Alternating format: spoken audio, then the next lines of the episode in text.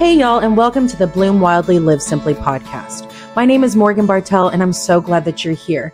On this podcast, I share my passion for all things motherhood, marriage, homemaking, homeschooling, and biblical womanhood, and all the things in between. My prayer is that when you listen to this podcast, that you feel encouraged and inspired to cultivate your own heart and home to pursue the goodness of God in all that you do. Hey, friends, and welcome back to the Bloom Wildly Live Simply podcast. This week's episode is something that I consistently have to work on with the Lord, and that is bridling my speech. We are called to be bridled. And when we hear bridled, we think of that bit in a horse's mouth that kind of decides which way it's going to go, basically governing the direction of the horse. But one of the other definitions for bridled is to restrain, check, or control with or as if with a bridle. And y'all, let me be the first person to admit being bridled does not feel good sometimes, especially at first, and especially for those of us who are heavily opinionated and blunt. It is vital though, and it is biblical. To be bridled is to simply be governed by sovereign authority. And for believers, for us as Christians, as children of God, that means we are directed and strongly influenced by the word of God and the leading of the Holy Spirit. This is an act of submission, y'all. This is an act of submission to the Lord. And this act, this submission, this level of self sacrifice, because let's be honest, self wants to constantly say what we want to say, say what we're thinking, all those things. This act of submission to the Lord becomes easier over time.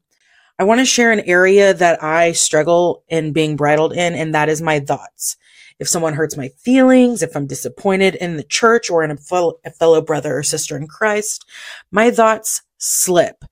And if I'm not diligent about them being bridled, they start to build resentment, bitterness, self loathing, or even hatred. And those are things that I do not want to be in my soul. Those are things that are contrary to the way that the Lord made me to be. And so by bringing my thoughts into submission, by bridling my words and my thoughts, it is going to bring so much fruitfulness to my life. And you'll notice that I'm saying my words and my thoughts. We are called to bridle our speech.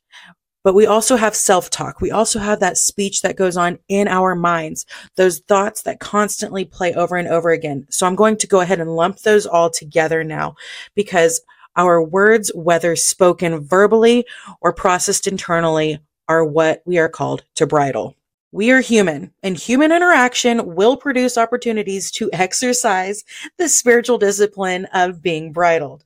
Our emotions and our feelings are an indicator of any specific root causes or areas that we may notice to be stumbling blocks in our walk with the Lord and in our interactions with other people. Over the years, we as a family have been blessed to serve in different capacities within the church itself. It's been beautiful. It's been rough. It has been just a roller coaster.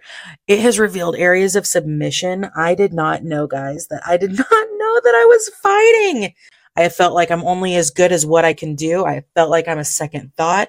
I have felt overlooked. I have felt overwhelmed and I have wanted to speak my truth. I have wanted to just unleash the kraken, if you will, and tell everybody how upset I am. And sometimes I've done that. And I'm so thankful for forgiveness and repentance and the fact that the Lord will guide us into new layers with our relationships with other people.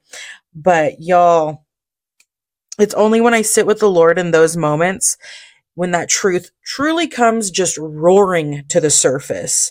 And that's when I get to process those words, those moments, and submit and quote unquote bridle that speech with the guidance of the Holy Spirit, not with my self guidance, not with any kind of motive or intention on my own end, but through truly laying them down at the foot of the cross and asking the Lord to show me any areas that I need to heal from, any areas that I may need to repent in, and just being willing to do what He guides me to do. When my thoughts are bridled, I know my identity in Christ and I serve out of love and not out of duty. I feel and I know that I am the beloved child of God and I'm not an afterthought. I feel seen. I feel treasured.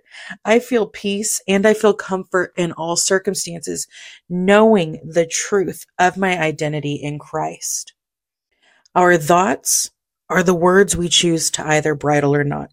It's a choice we are presented with every single day. Bridling our thoughts to Christ leads us to forgive more easily. It leads us to give grace more willingly and to reject shame. And we cannot do it on our own, y'all. If we try, we just get stuck in offense. We get stuck in church hurt. We get stuck in self loathing. We get stuck in lost identity. When we submit our words and our thoughts to Jesus Christ, we find life abounding and a secure foundation to live our life from. I am obsessed with hymns. I think that there is so much beauty, so much power, so much passion behind the different hymns that have been written throughout the years. And a relatively modern hymn written in 1996 by the Brooklyn Tabernacle Choir is called Order My Steps. If you haven't listened to it, go check it out. It is beautifully done. But I'm just going to read you a small portion from this hymn. Bridle my tongue, let my words edify. Let the words of my mouth be acceptable in thy sight. Take charge of my thoughts both day and night. Order my steps in your word. Please order my steps in your word. This is a cry to Christ to guide us. This is a daily call for us to ask the Lord to help us bridle our tongue, to let our words be edifying, to let our words be uplifting and full of life. There are so many scriptures throughout the Bible that speak about bridling our speech. James 1 26. If anyone thinks he is religious without controlling his tongue, his religion is useless and he deceives himself. Psalms 39 1. I said, I will guard my ways so that I may not sin with my tongue. I will guard my mouth with a muzzle as long as the wicked are in my presence. Proverbs 15:4 The tongue that heals is a tree of life, but a devious tongue breaks the spirit. Ephesians 4:29 Let no corrupt word proceed out of your mouth, but what is good for necessary edification that it may impart grace to the hearers. There are so many scriptures that are calling us to watch our tongue, to bridle our speech, to put our thoughts into submission to the will of the Holy Spirit. We are an example through our speech and the way that we live and the way that we think of the gospel of Jesus Christ. Every single thing we say ought to reflect and glorify God. Every single action that we do, every single thought that we have. And those that don't are not to make us feel shame, are not to sit there and make us feel like terrible Christians. It is an opportunity for us to run to the open arms of a loving Father. Our God created us and knew that we would need Him. And he's okay with us running to him. He wants us to run to him. And so when we do find ourselves struggling with bridling our speech, I pray that neither you nor I will sit there and ever question whether we can run to the arms of the Lord. Quite possibly the most well known and powerful portion of the scriptures on this very topic is James 3 1 through 12. Not many should become teachers, my brothers, because you know that we will receive a stricter judgment. For we all stumble in many ways. If anyone does not stumble in what he says, he is mature, able also to control the whole body. Now, if we put bits into the mouths of horses so that they obey us, we direct their bodies.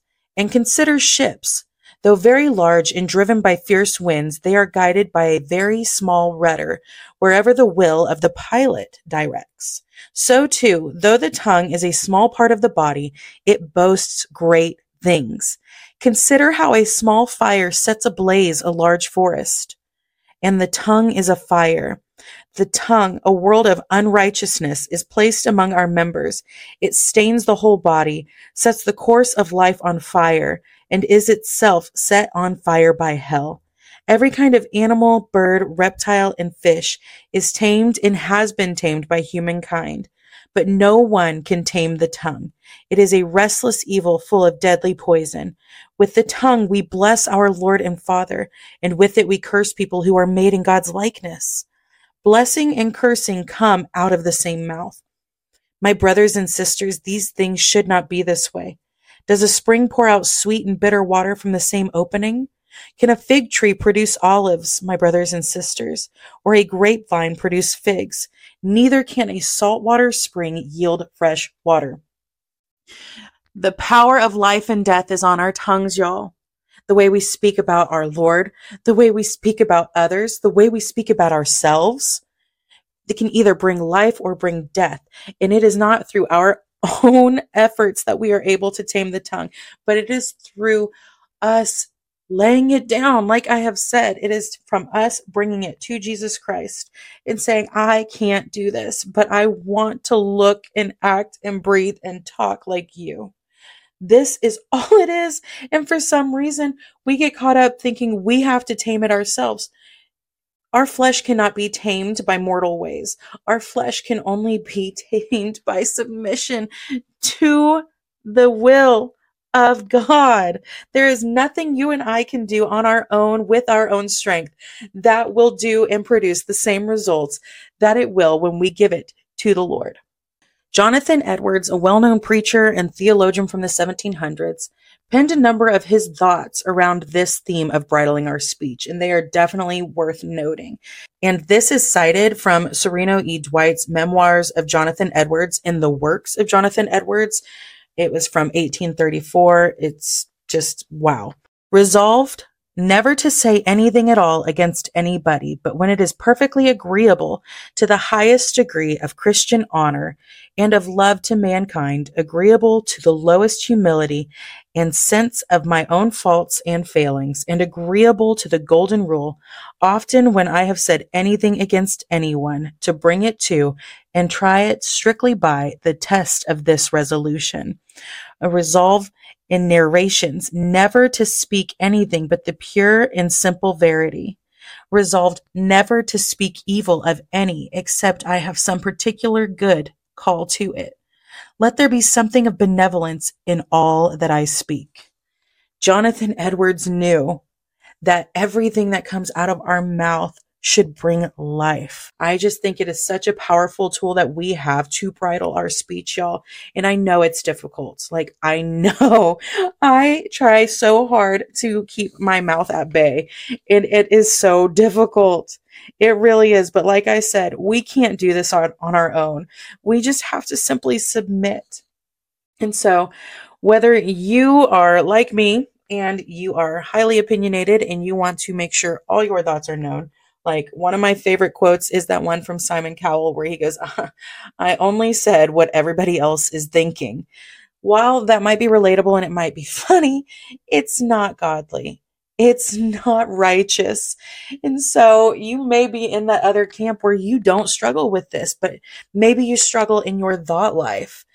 I just pray right now, Lord, that you would help bring our speech and our thoughts into submission, that the only things that would come flowing from our mouths would be that which reflects your nature and your character, that the thoughts that swim around constantly in our mind would be that of worship and praise and adoration for you, Father God. Lord, I thank you that we have the opportunity to continue to grow and glorify you in all that we do. Thank you so much for listening to this week's episode of the Bloom Wildly Live Simply podcast. Again, my name is Morgan Bartel, and I want to invite you to join me over on my socials. You can find me over on Instagram at, at Morgan Bartel. And if you're looking for a good weekly devotional, I invite you to visit bloomwildlylivesimply.com to sign up for my weekly Devo. You will receive a 10 minute or less devotional sent straight to your inbox every single Thursday morning. Again, thank you guys so much for listening. I'll talk to you guys next week.